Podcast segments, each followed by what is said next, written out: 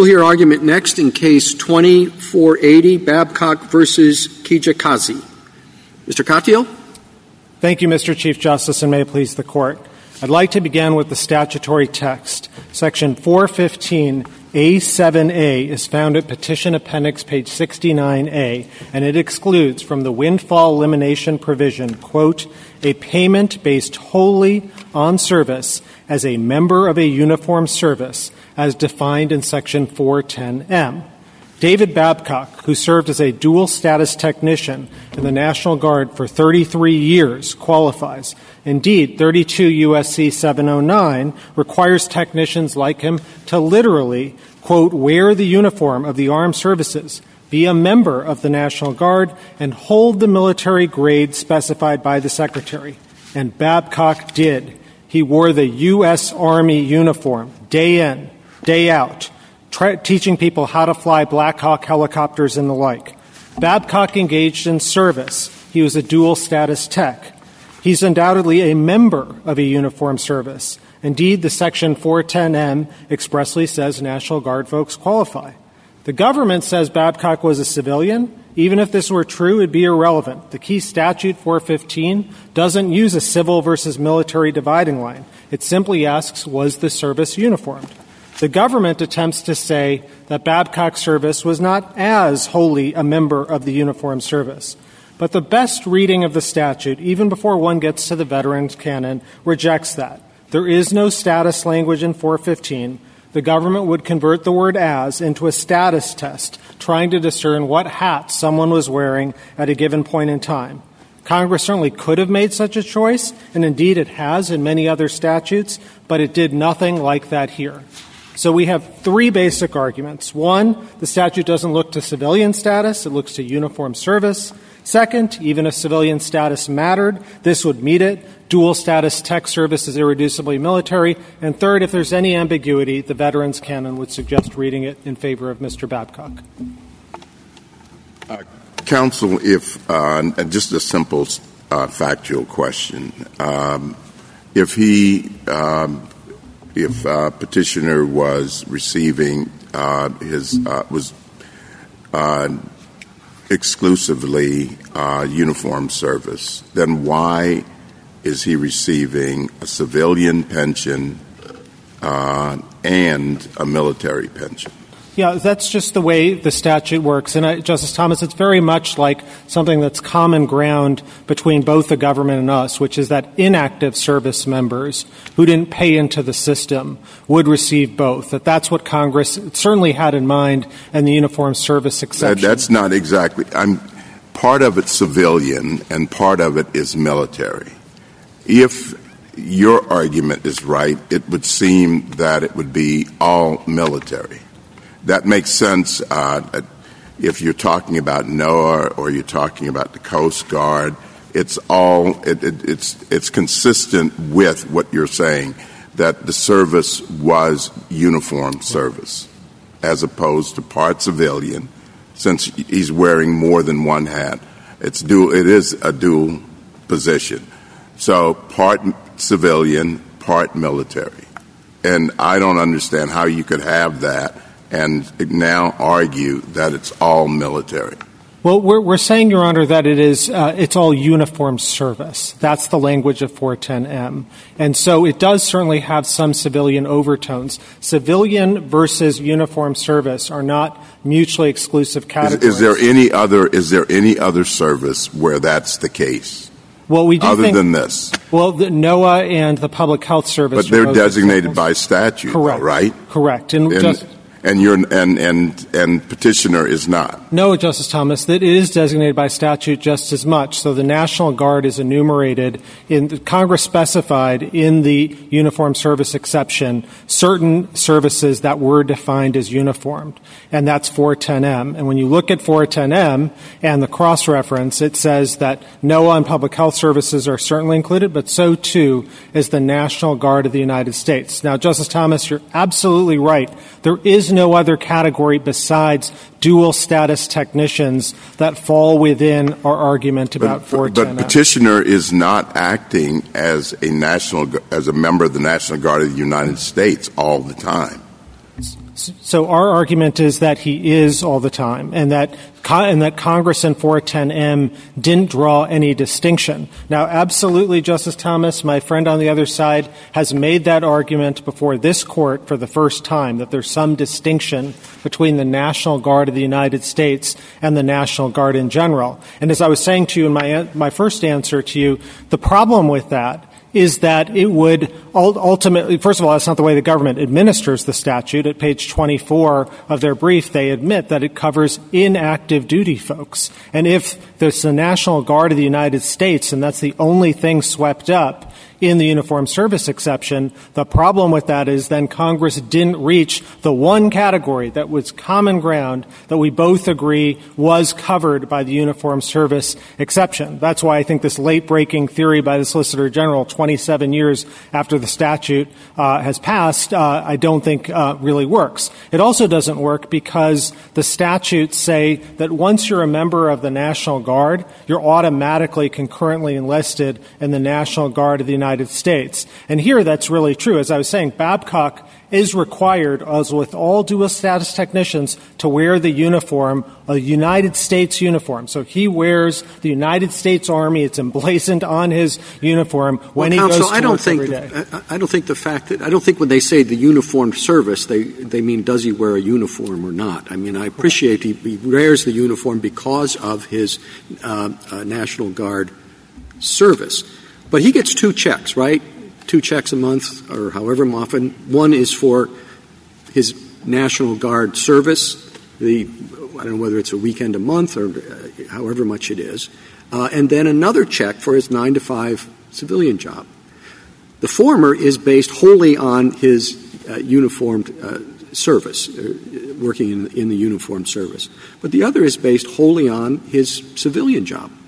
Now, the one uh, is subject, subject to the exemption from the windfall exception, if that's, if that's right.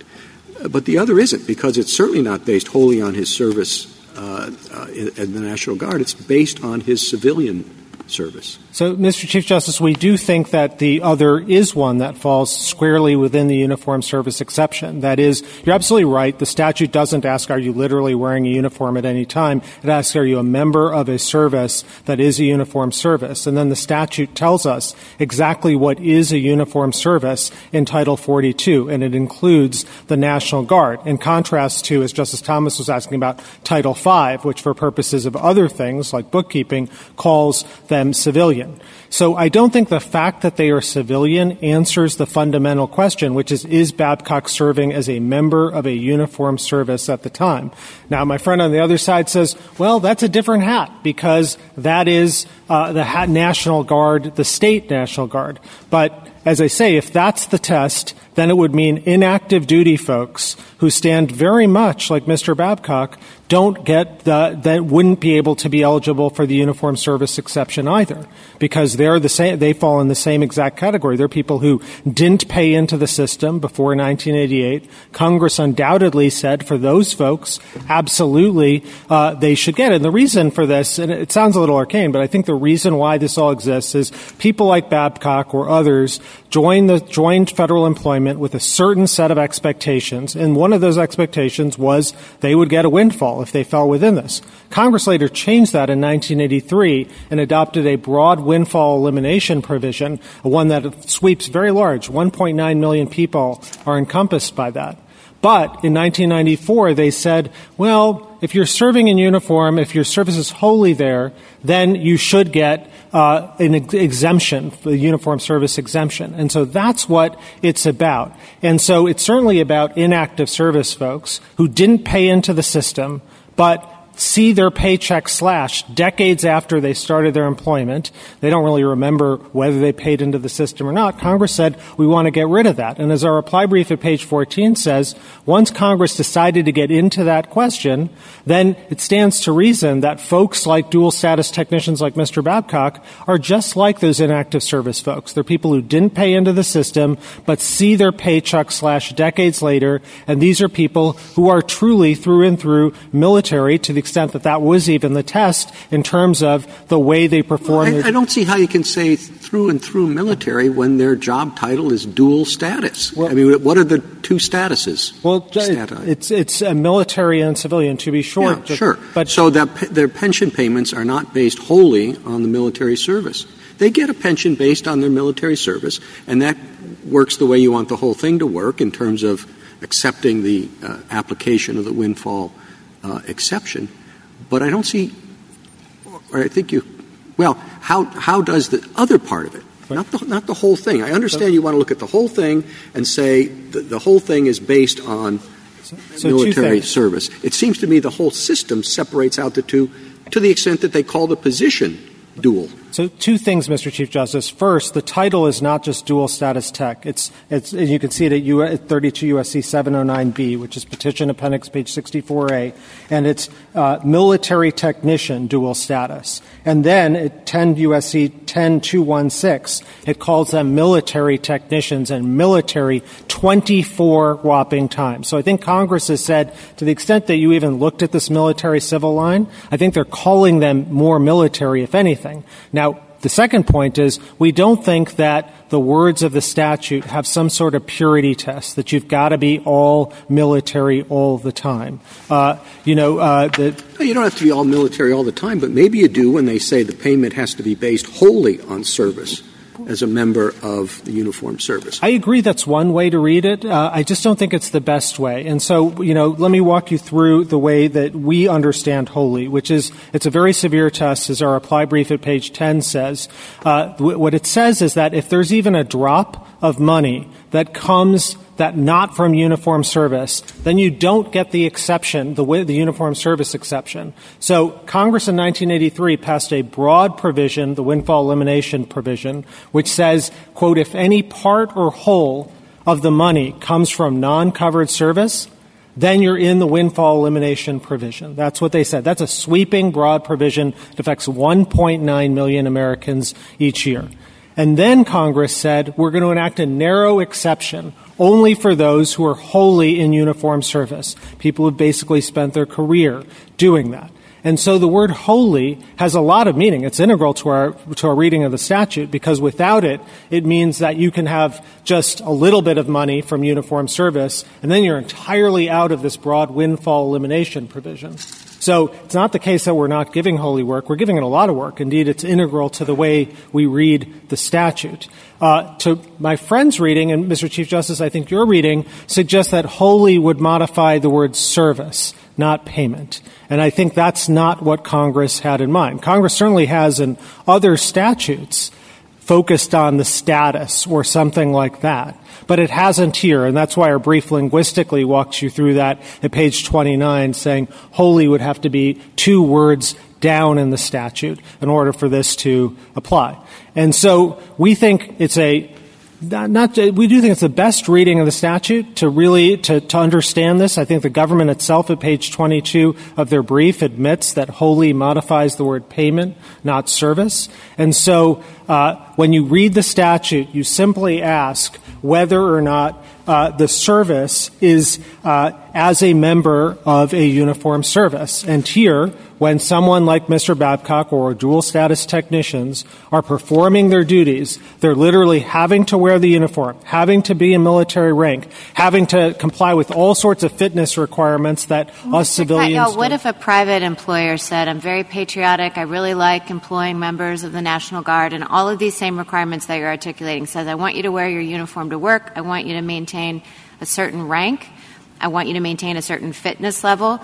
But Mister Babcock is doing the same job that he's doing, you know, teaching pilot flight school, but he's doing it for private employer. Yep. Would that be service as a member? It of wouldn't. So, two, so two things, uh, Justice Barrett. First is, of course, if a private employer did anything at this point in time, it's all covered employment. So, this well, case imagine really, not. Right, I just want to make sure that you know focus on.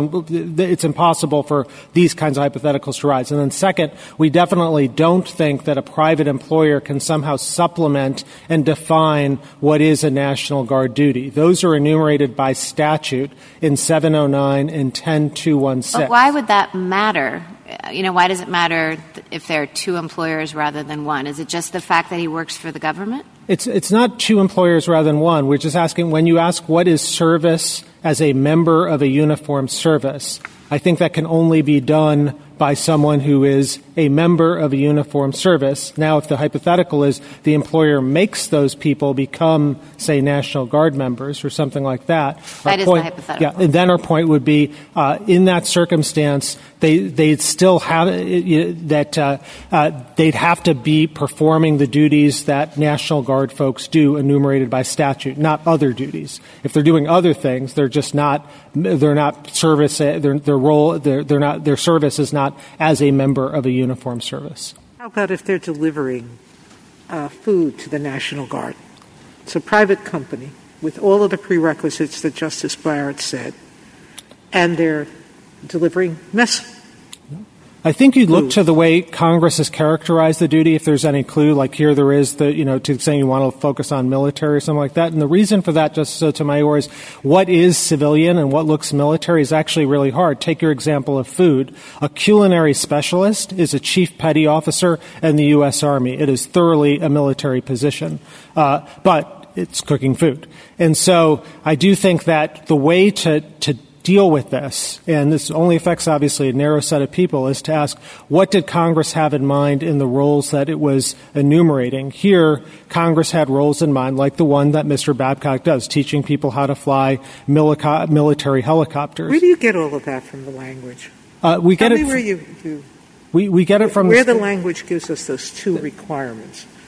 It, First, that um, that your job has to require you to be a be a member.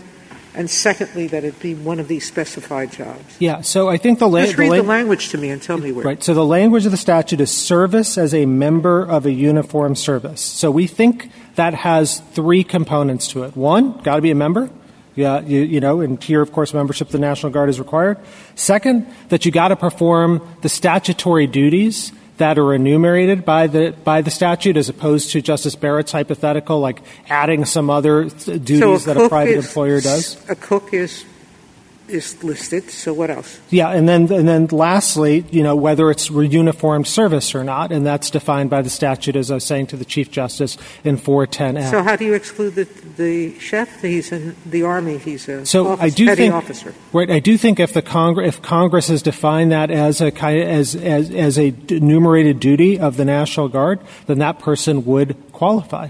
Um, here, there are enumerated duties of the National Guard found in seven oh nine and ten two sixteen. And as our brief explains, dual status technicians are integral to the performance of those duties. Uh, you know, that's been said time and again uh, by different people, members of the military, uh, you know, civilian officers, even the government's own briefs to this court in an admittedly different context. The FERS co- context calls them irreducibly well, military. Mister Katyal, is training pilots to fly Black Hawk helicopters one of those enumerated duties? We do think it falls directly within uh, in, within the enumerations of seven oh nine, uh, which is uh, organizing, administering, and instructing or training the National Guard and or armed services and the like. So, yes, we think it does fall that way. We don't think you have to get into any of that here because Congress did use a pretty simple test, simple language that affects relatively few people. To the extent there's any doubt about this, we would suggest you apply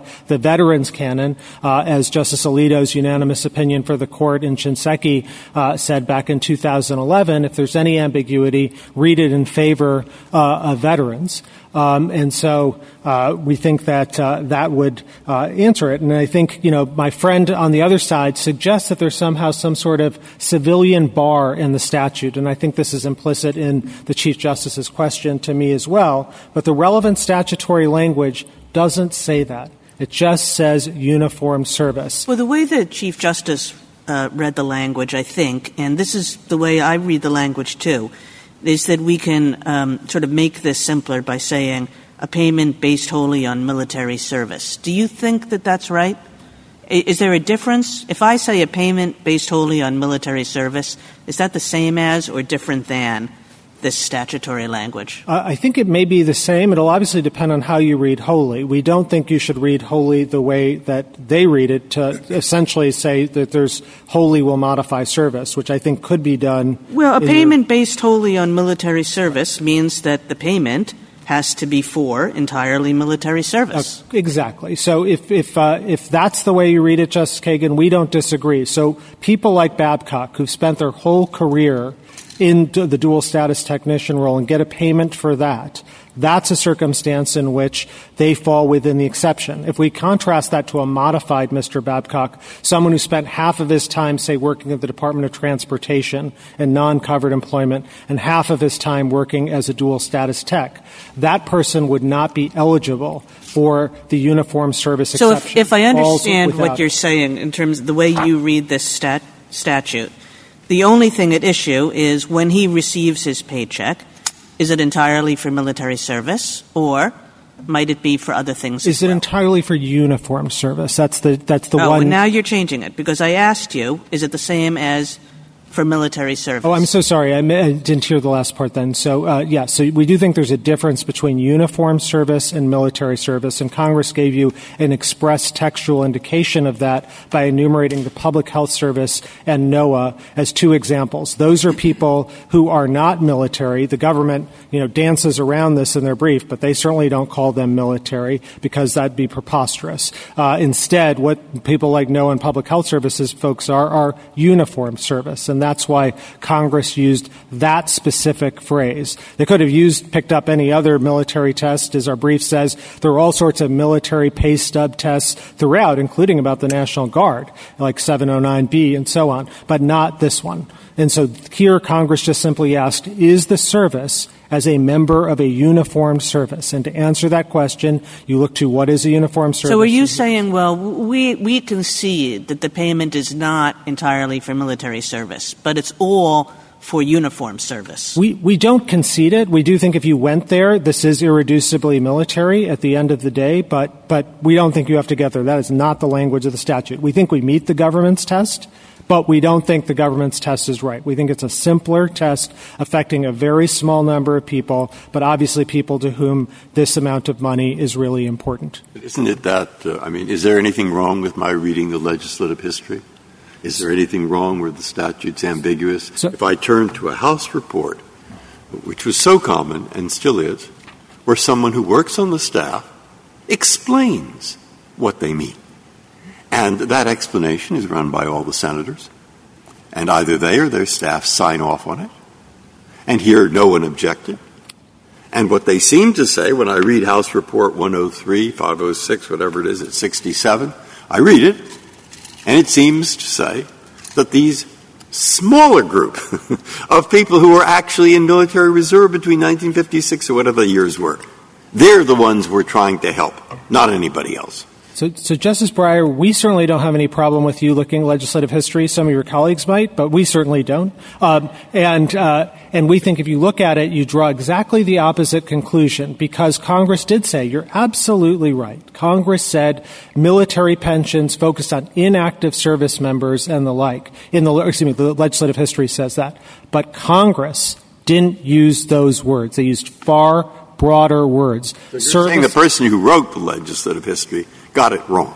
The person I'm, who wrote that report didn't actually read the statute and didn't really know what the statute said. Justice Breyer, there's nothing in there that excludes dual status technicians. Just for a small, closed history. group of people who receive military pensions. Correct, and we basically agree it is a small group of people either way, whether dual based, status technicians. Based, at least in part, on non-covered military reserve duty after nineteen fifty-six and before nineteen eighty-eight, Correct. Which I admit I don't understand. Correct. Point, that is, right. We agree that that is the heart of what the statute is about. Our only point is the language Congress ultimately settled on doesn't have any of those terms in it. And once you start reading it the government's way, you then into the problem of, wait, Congress then didn't do anything. It didn't cover even inactive duty folks, which is, as you were saying, the paradigmatic case of what they wanted to cover.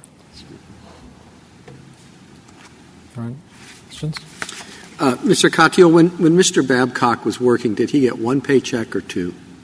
So he got uh, w- when he was working uh, in right as, a, as a national. I assume he's retired now. Yeah. So yeah. he got one paycheck for his National Guard service. When he went into active duty, uh, for his no, no, no, one paycheck for his National Guard service. Did he get one paycheck for his nine to five job, and one paycheck for the National Guard job? Um, I, I I will let you. I just want to make sure what the record says. I'll get that for you on rebuttal. But he does get two separate checks for pension, right?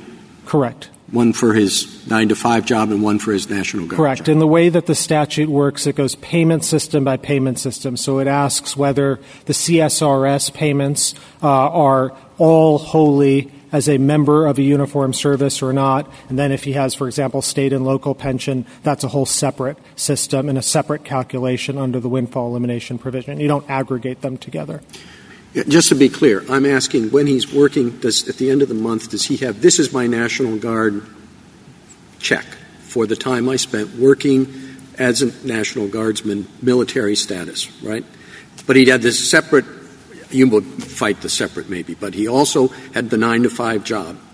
Because that's what made him dual status. Oh, yeah. No, I don't think he gets a separate paycheck for that. I think that's all one paycheck. It's just, I think, his military service, to the extent he's on active duty or something like that, the, that is a separate paycheck. So I think those are the two paychecks. I will confirm this in the record. Well, I, you say active. To the extent he's on active duty, is it to the extent he's not – the National Guard has not been called up, but he's in the National Guard for – specific periods, right? Correct. Okay. Yeah. So you're going to let me know if he gets a se- got a separate paycheck for his nine to five job and a separate paycheck for the time he was doing National Guard work. Yeah, I, I'm pretty sure it's all the same thing because, you know, he, literally every time he's going to work, he's wearing the uniform and performing his National Guard dual status technician duties. I don't think there is any separate paycheck, but I just want to double-check what's in the record. Okay. Thank you. Justice Thomas?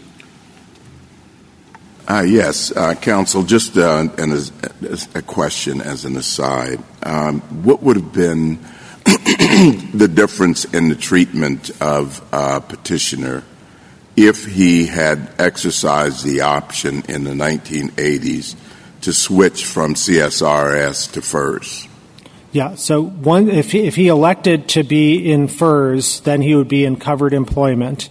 And then he'd be outside of the windfall elimination provision because it doesn't encompass, at least for those going forward years, non-covered employment. It only applies to non-covered employment. So once you're in the language of FERS and covered employment, you're outside of the windfall elimination provision. So he exercised an option that uh, put him in the current position that he's in. Correct. Uh, and he, you know, as he says, it, this is Petition Appendix, page forty-four A, when he joined the service, he w- thought he was entitled to a certain stream of benefits. They then changed it on him. And, yes, he had the option to convert, but conversion had all sorts of problems uh, inherent to it. Yeah, but that was true in the eighties for every federal employee. Correct. And what Congress in nineteen ninety-four, Justice Thomas, said was uniformed service folks are going to get a benefit that other federal employees don't get. We want to benefit them in a certain way because they're seeing their paychecks slashed, as are, of course, civilian employees, but they wanted to do something, you know, they wanted to do something for uniformed service folks. That was different and special. Thank you. Justice Breyer? Justice Breyer, anything further? I, I, on this two, two checks. He got a check for his nine to five job for the state National Guard, and he got a separate check for his inactive duty military service when he got called up for his two weeks or weekend duty for the Army National Guard. He got a separate check. Correct. correct? And so he's sure. being paid two pensions now, one by his nine to five job, and he does get a military pension as well. That is correct. That is what the uniform. So that's the answer to Justice the Chief's question. I, I'm pretty sure it is. I just want to see what's in the record. Absolutely. Yes. Justice Kagan. Justice Barrett? No? Thank you, counsel.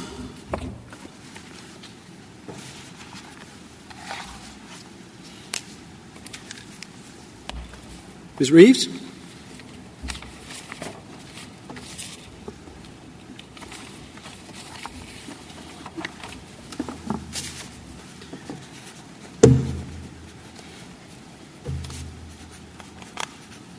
Mister Chief Justice, and may it please the Court, when a dual-status technician retires, he receives two separate streams of payments, and the application of the Uniform Services Exception depends on the basis for each set of payments that he receives.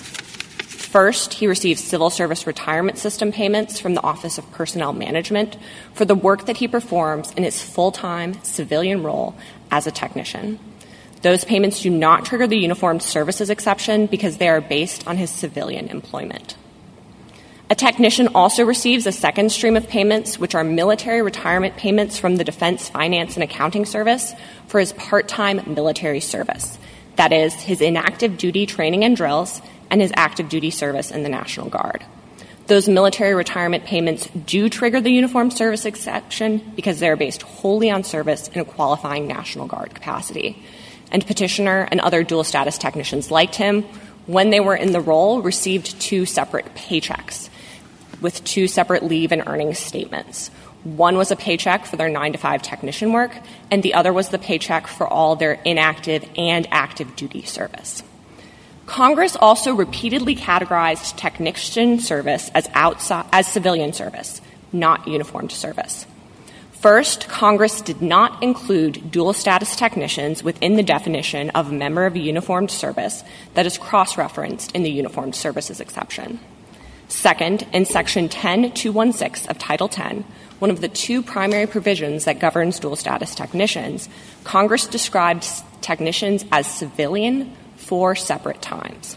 And third, in Title five, Congress defined technician employment as falling within the civilian service of the government and ensured that technicians would receive civilian retirement payments for their civilian employment. I think I'd start then by discussing a couple of points that um, my friend on the other side made. And the first is whether an individual knows what type of status they're in at any given point in time. And it's actually quite clear what status a technician is at any point. During his nine to five job, a technician is doing work in the technician role. And in that role, he has a variety of benefits that he doesn't have while he's working in his National Guard role. And that includes the fact that he can join a union, he can file complaints with the E E O C and M S P B, he can receive compensatory time off and workers' compensation. And he's compensated under the federal G S system. That's different from his National Guard service, which he performs on weekends or if he's called up to active duty. Now, my friend on the other side has suggested that if you are, were to accept the government's position in this case, inactive duty service, such as training and drills, wouldn't trigger the Uniformed Services Exception. And that's wrong because of a specific provision that deems such service as federal for the purpose of federal funding. And that provision is ten U S C twelve six oh two A. Which provides that for the purposes of laws providing benefits for members of the Army National Guard of the United States, military training, duty, or other service performed by a member of the Army National Guard of the United States in his status as a member of the Army National Guard, for which he's entitled to pay from the United States, shall be considered military training, duty, or other service in the federal service. So let me unpack that a little bit. What that means is that when an individual is in his state status, which usually happens when he's doing inactive training and drills, because of this provision, he's paid by the federal government as a general matter, and that does, in fact, trigger the Uniformed Services Exception because that payment is payment for qualifying service. Now, dual-status technician service is different because Congress has categorized that service as outside the uniformed service and the payments for that service as civilian in nature. Counsel, um, um, as, as I understand your, your colleague on the other side, um, and I, I may not, but as I understand it, as best I can in this area. Um, we, we all understand that that uh, the, uh, the National Guard's been served in at least two capacities, and one of them is denominated by the government for purposes of its own H R administration as civilian. And and so, fine. He served as a civilian when he was working as a technician. He, that was that's how you classified it. But just looking at the language of the statute, and, it's, and I think this is the argument in the simplest terms, as I understand it, um, what, were the payments based, were they made wholly on service in the capacity of as, as a member of the uniformed service? And the answer he would give is yes, because while you denominated civilian for certain purposes, you also said it could only be performed by someone who is a member of a uniformed service. So the work may be civilian for a bunch of other purposes, but it can only be performed by someone who is serving in the capacity of a National Guardsman. What's wrong with that argument? I think there are a few things that are wrong with that argument. One is that a precondition to hold a given role doesn't render service in that role and payments for service in that role wholly for service in the capacity of the prerequisite. Now, let me stop you there. Why not? Because if the work, civilian work, whatever you, whatever words you want to put around it, can only be performed, has to be wholly performed by someone who is a member of the National Guard, why doesn't that take care of the word wholly for you? So I think it writes out the word as, and the fact that we're in agreement, I think, that as means in the capacity of, mm-hmm. and the fact that Congress... Okay, but all right, so if we're moving from wholly now, we're putting that aside, okay? So you didn't, you're not arguing on wholly, we're, we're going to as, all right? And as, very important word in this case. I got that. Uh, in the capacity of is, I think, how that you would argue it is. Yes. Why isn't the civilian work being performed in the capacity of by someone who has to be a National Guardsman? So I think in the capacity of and by someone that has to be are, are two different terms. And I, I guess maybe an analogy would be helpful here. But the work is civilian work being performed as, okay, wholly as a National Guardsman. Why, why can't both be true, in other words? I know it's, it's, it's, it's a lot to hold in one's head at the same time, that one can be both civilian and performing work as a National Guardsman. But what's, what's wrong with that? So they, they can't be because Congress has said they can't be. Congress has said that an individual, that there's something called National Guard service, and we pay individuals military pay and give them military pensions. That's all over in that. Title ten, though. Here we are in Title forty-two. And, um, and what do you do just on in Title forty-two itself? So I think in Title forty-two itself, we looked at what is uniformed service, and we see that a member of a uniformed service is not a technician. And we know that when Congress wanted to include um, an individual who doesn't really look normal to us, who don't have expertise in this area, like a member of the P H S Corps or the NOAA Corps, it explicitly included them within that definition of uniformed service. And it didn't do that with technician. So are we blowing past as now, and now we're on to uniformed service? We're not blowing past anything. I think the best reading of this statute is looking at the entire phrase and giving meaning to the definition of member of a uniformed service, which doesn't include technician service, giving meaning to as, and the fact that service needs to be performed in that capacity, and giving meaning to wholly, and the fact that payments themselves have to be entirely or completely based on qualifying service. Right, and we let, know let me, let me try it one more time, and then I'm, I'll promise I'll stop, because I'm, I'm beating it. A horse that's pretty dead, I think. Um, b- b- payments based wholly on service, okay, it's civilian service, based wholly on civilian service performed in the capacity of a National Guardsman. I think that's the reading, okay? I, I think that's as best I got it, and I may be completely off base. Mister Kotchell will tell me. But what's, what's, what's wrong with that? Why can't we hold these two things in our head at the same time?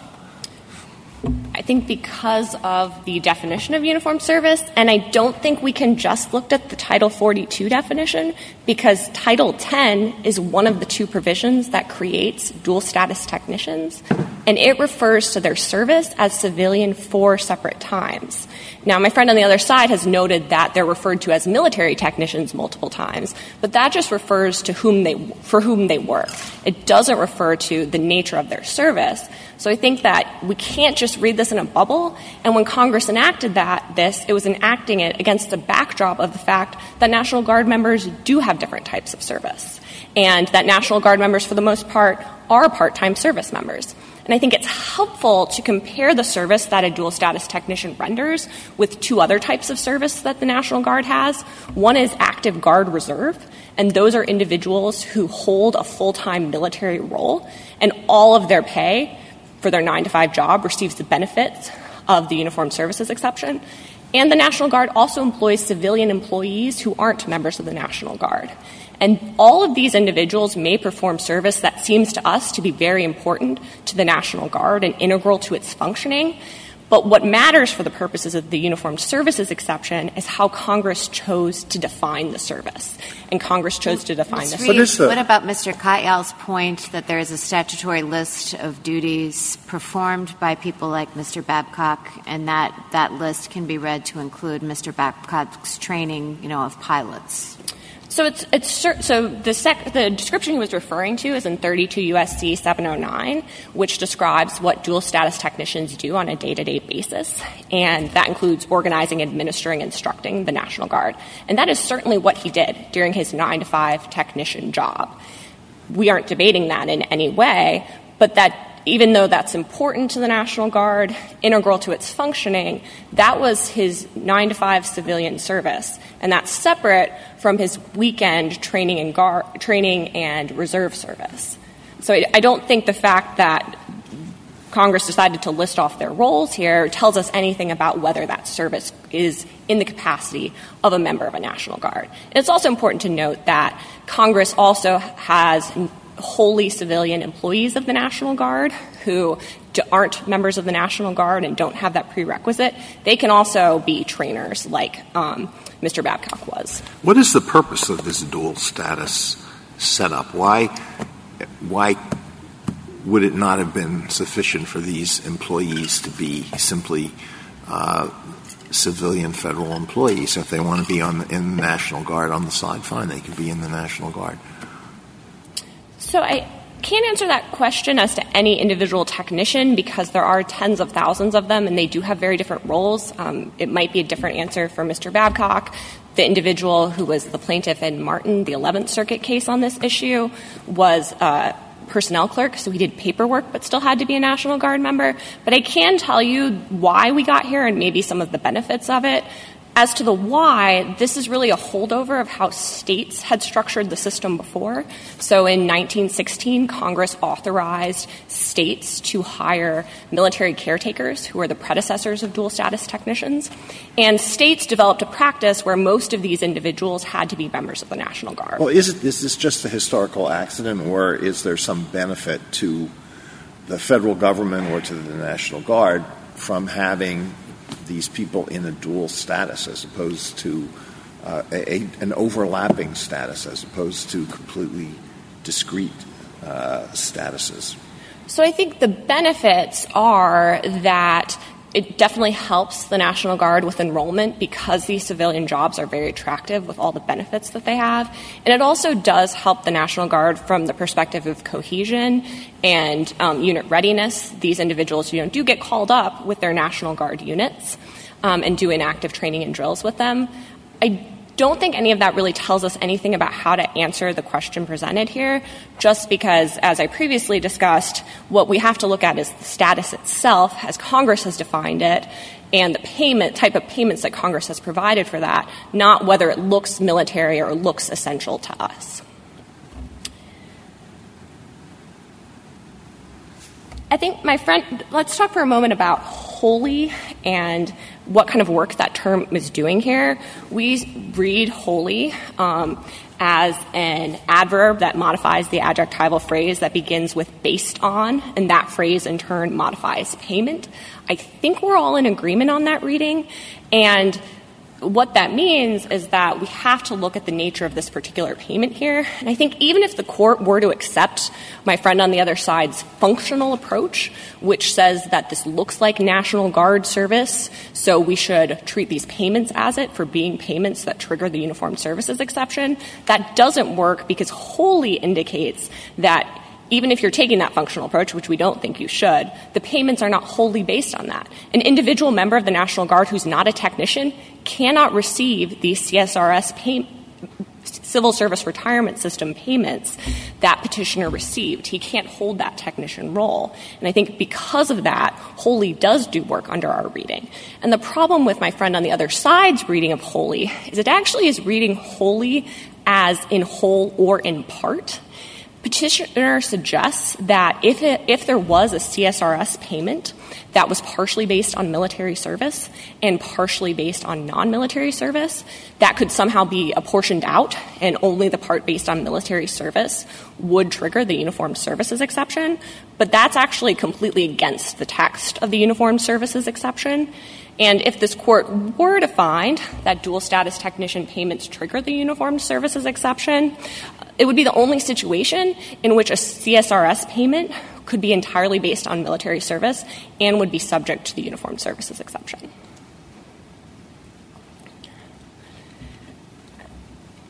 If the court has no further questions. Further questions? Justice Thomas? I have one. I have just a minor question. Um, The how, how how big a problem is this now that uh, C S R S no longer exists? I could give you a partial answer as to the number of individuals that this will impact. So this will only impact individuals who are in the dual status technician role before nineteen eighty-four and are still receiving C S R S payments or are eligible to receive them and are not yet receiving them. And because of data-keeping limitations, I only have the number of dual-status technicians who retired after two thousand four or um, are eligible to retire, and that's about fifty-three thousand National Guard dual-status technicians. This case will also impact a smaller number of Air Force and Navy, Air Force and Army technicians. Um, Those forces have dual-status technicians like these. It's a much smaller number because the force authorizations for those have been smaller. So that's, that's unfortunately all that I can provide for you, but it's, it's a fairly small group of individuals that this case will possibly impact. Thank you. Justice Breyer? Justice Alito? Anything further? Justice Breyer? Kagan? Um, so we agree this only impacts folks who are still receiving C S R S benefits that they would have been eligible for before nineteen eighty-four. Yeah, based on service before nineteen eighty-four, nineteen eighty-four or yeah. service that began before nineteen eighty-four right. and continued. Yeah. All right. And then um, secondly, if, if, if no man alive can figure this out, uh, does the veterans canon have any role to play here? So obviously I disagree with your premise there. I think that there are a lot of textual clues in this statute and in related statutes that indicate that our reading is the better one. But I don't think the veterans canon has any play here for a couple of reasons. The first is that the group of individuals that this would benefit, Congress has defined as not being veterans. And that's because technician service itself doesn't create any sort of veterans preference. It doesn't give someone veterans benefits. It's only the National Guard service that someone renders that can possibly give technicians um, veterans preference. So I don't think this would be a, that would be an appropriate place to apply the veterans canon, because the veterans canon is usually applied to statutory schemes that themselves are intended to benefit veterans. Military, not uniformed service. We're back to that. I don't think it's back to that because I because I would dis- I disagree that technician service is uniformed service. Technician service isn't within the definition nope. of uniform Sorry, service. Sorry, I didn't mean to go back there. Thank you. Thank you, counsel. You, you, agree, you agree, however, that there is a uh, veterans canon that would apply when statutes are ambiguous uh, generally. You say it doesn't apply here, both because it's not ambiguous and because it's not really veterans as we normally think about it. Yes, we are not contesting the availability of the veterans canon to resolve grievous ambiguity. Justice Barrett? Thank you, counsel. Uh, rebuttal, Mister Katyal.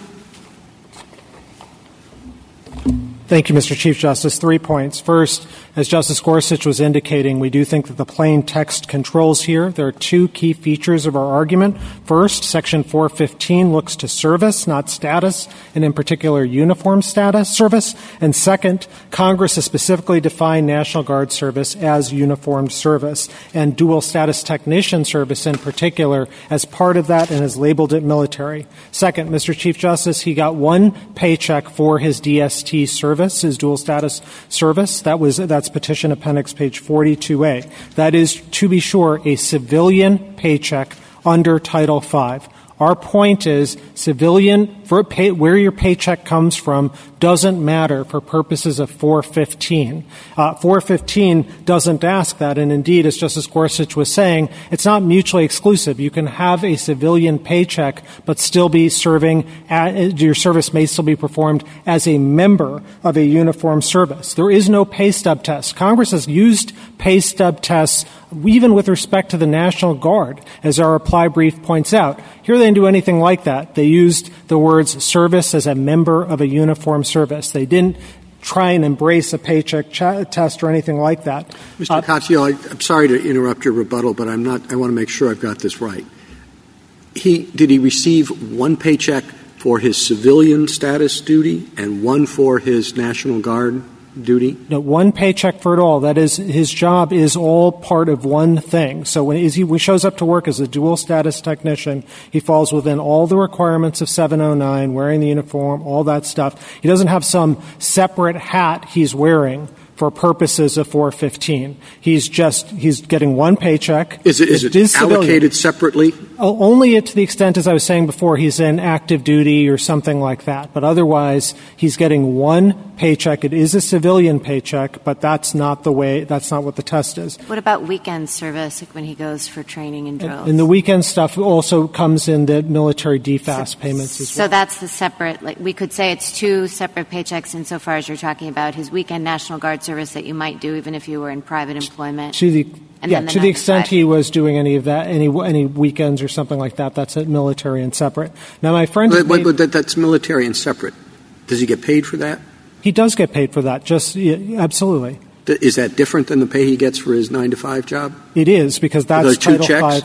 He does get two paychecks for... Okay. Not not for his dual status service, but anything else. So um, then my friend on the other side said that uh, there's a statute that she's just pointed out, uh, twelve six oh two, which says that, uh, that she says it fills the gap and allows them to cover National Guard of the United States. That's not an argument they've made before in twenty-seven years, but I don't think that that statute actually works. Indeed, it's inconsistent with their own view of the word wholly, because their own view of wholly is that Title V, because they say Title V is responsible for these civilian payments. So, so let me get back to you. This he, uh, person A, Monday, Tuesday, Wednesday, works as a technician, nothing really, uh, at the Army base, but does nothing that a civilian doesn't do there.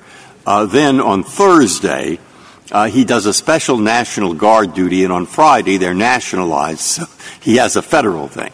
He gets one paycheck for that week. Is that right? He, if he's nationalized, he would get a separate military pay stub and a separate military Okay, paycheck. So for Monday, Tuesday, Wednesday, Thursday, he gets one paycheck. Correct. And now, okay, how do they deduct the Social Security for that? Do they, do they, because it goes to two systems, doesn't it? It does go to two systems. All right, so do they, do they, how do they do it? They, they deduct two amounts, one for the one day of Thursday and another for the... No, it's system by system, and that's the way the windfall elimination provision works. So you only look to, and I was saying this in my opening work, you only look to, for example, the C S R S payments. Here, there's only one stream of C S R S payments. They're all wholly, wholly uniform services. So that's why we think he falls within it. Now, if there's any ambiguity in this, we would suggest that the veterans canon does apply, and the government doesn't argue, Justice Kavanaugh, that they're not, that Mister Babcock and other dual-status technicians aren't veterans. Pointedly, the last paragraph of their brief says the reverse, that they are veterans. And so if there is any ambiguity, we would suggest that you read it that way. And I think it would be a very dangerous thing to fall uh, on the twelve six oh two argument that my friend has just raised, because uh, it's inconsistent with what they say wholly means, and also, indeed, it very well may boomerang on them, because it says you're, if you're, quote, entitled to pay from the federal government, then that counts as federal service. Well, undoubtedly, Babcock is entitled to pay for his federal service, for his dual-status technician service Monday through Wednesday. That makes him uh, part of the uniform service exception. Thank you, counsel. The case is submitted.